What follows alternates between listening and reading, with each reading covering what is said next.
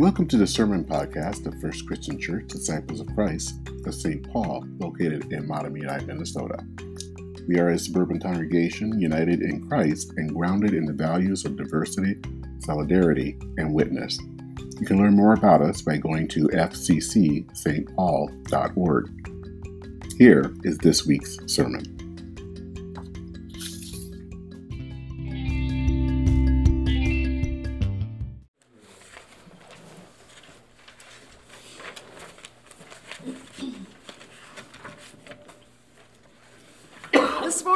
Two scripture readings. Uh, the first is from the book of Jeremiah, and the second from the Gospel of Luke. Listen for God's word for you today. Jeremiah 17, beginning with the fifth verse. Thus says the Lord Cursed are those who trust in mere mortals and make mere flesh their strength, whose hearts turn away from the Lord. They shall be like a shrub in the desert and shall not see when relief comes. They shall live in the parched places of the wilderness, in an uninhabited salt land. Blessed are those who trust in the Lord, whose trust is the Lord.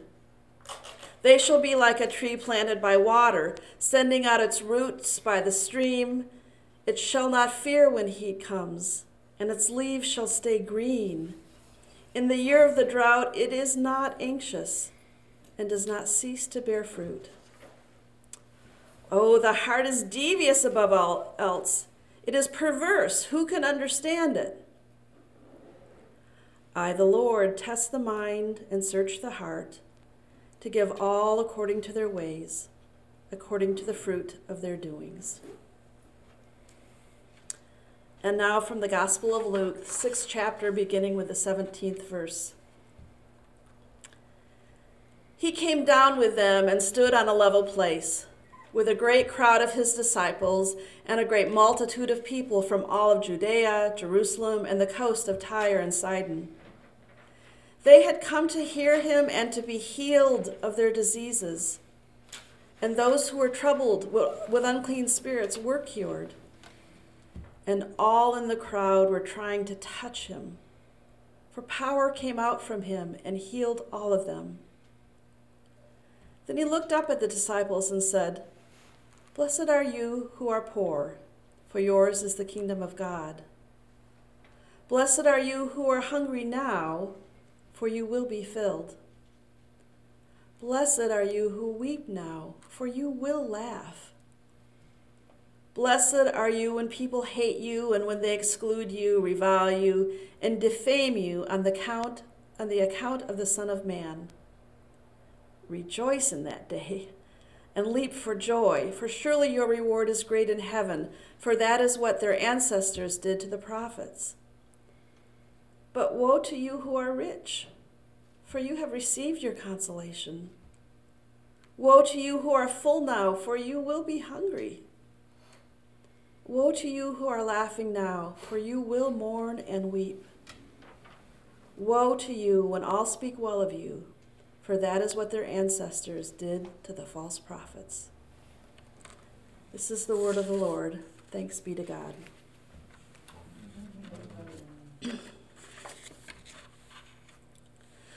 I have trust issues. Almost all of them are issues, trust issues with God. Maybe you do too. And maybe we all do as the body of Christ. The context of the Jeremiah passage is all about political alliances. Judah is considering aligning with Egypt against the Babylonians. But Jeremiah warns them of trusting in the alliance and indeed so much of the tactical planning and mindset of the leaders of Judah. And that instead, Judah should put its trust in God, not in military or political alliances. Indeed, the attempted alliance with, with Egypt blows up in their face and only push the Babylonians to strike out even more brutally against Judah. Destroying the city and temple and sending all of them, including Jeremiah, into exile. Devastating results. And in the Luke passage, I always remembered this passage as the Sermon on the Plain, you know, versus the Sermon on the Mount. But biblical scholars tell us that we should really pay attention to the word that becomes plain. In fact, literally is translated from the Greek as the level place. And in the Greek translations of the Hebrew Bible, this same word, these level places, according to Ronald Allen, are often, often referred to places of corpses, disgrace, and idolatry, suffering and hunger, misery, annihilation, and mourning. Jesus teaches that the way to the realm of God in the midst of the world is in such a level place. Allen continues While standing in a broken level world, Jesus teaches the way of the present and coming renewal through the realm of God. We know all too well the broken places in our world today. We hear a certain desperation in both of these scripture readings. And I am especially taken by the description in Luke that all the crowd were pressing, trying to touch him. Can you imagine being overwhelmed? We see this with celebrities all the time. But can you imagine the desperation to be healed, just to be close and touch him? Jeremiah and Luke are both telling stories of hard times, of threats and of brokenness, stories of trying to find the right way forward for safety and healing and hope. I get the feeling that the trust issues of our world aren't so specific to just us. It's hard to trust in God. It is in it's hard to trust that God is in it, in this, right here, in the troubles and even in the hope.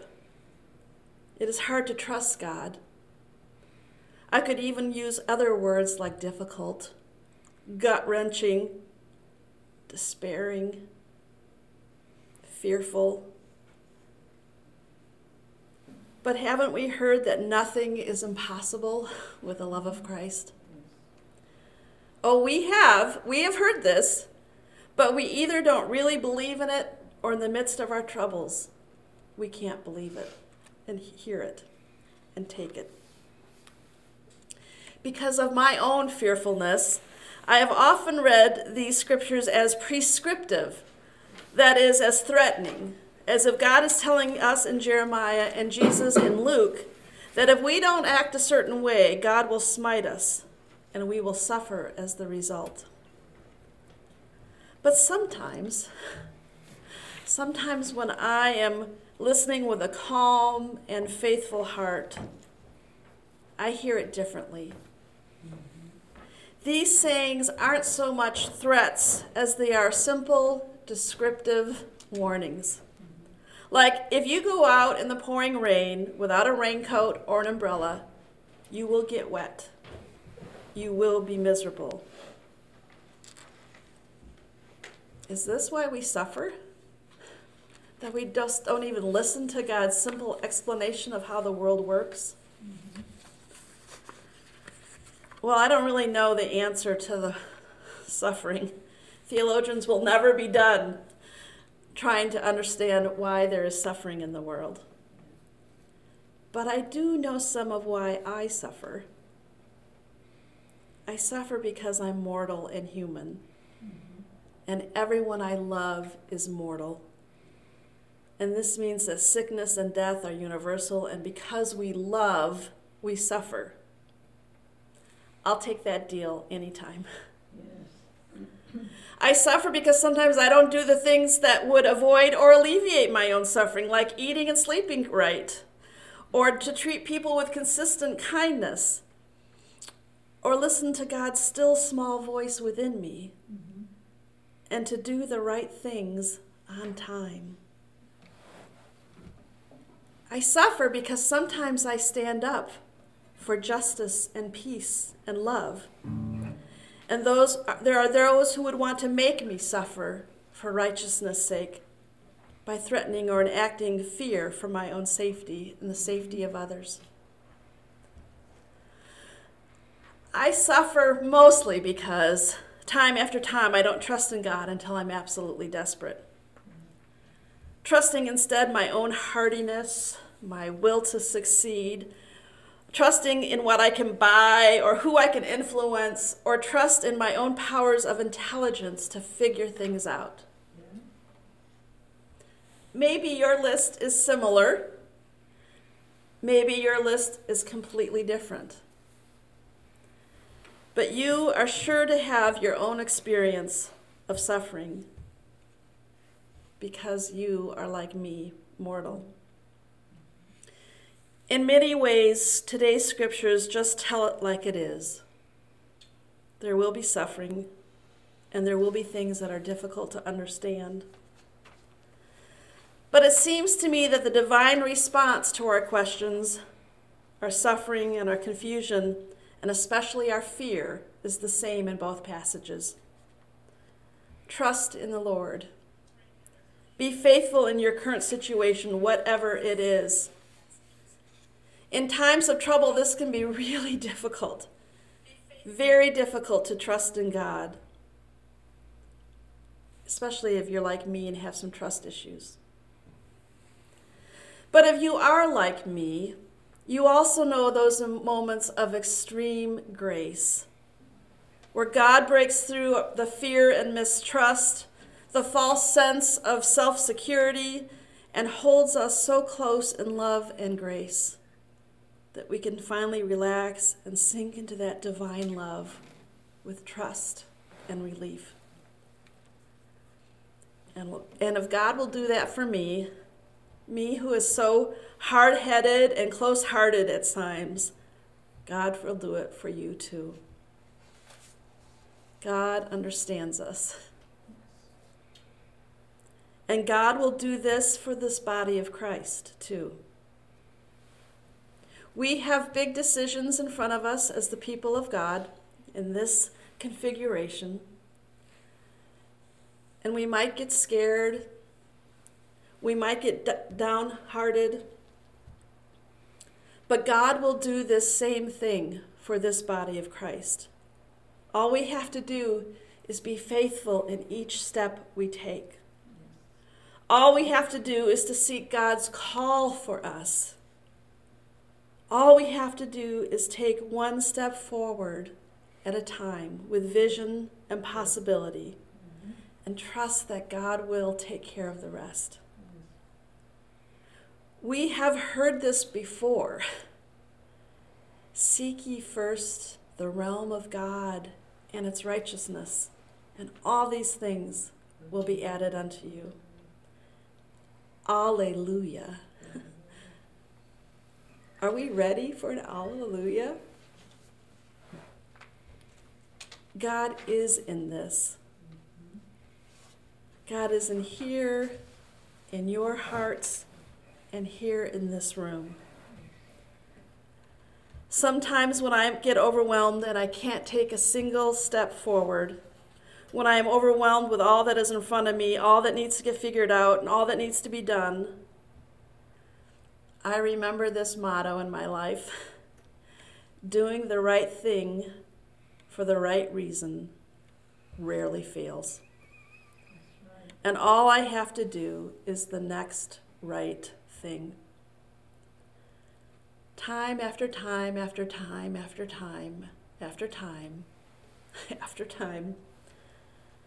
The next right thing is to trust the Lord and believe that God is in it, in this. This is true for all of us as individuals and us as the body of Christ. When we trust, we become the healing place the healing presence in this level place of the world. we offer the healing so desperately sought in the Luke passage. We become Christ to the world. And even and especially in our little part of it here, where we are, wherever we're going to be called to go, and the response will be, Alleluia. Praise be to God, to the Christ, and to the Spirit. Amen.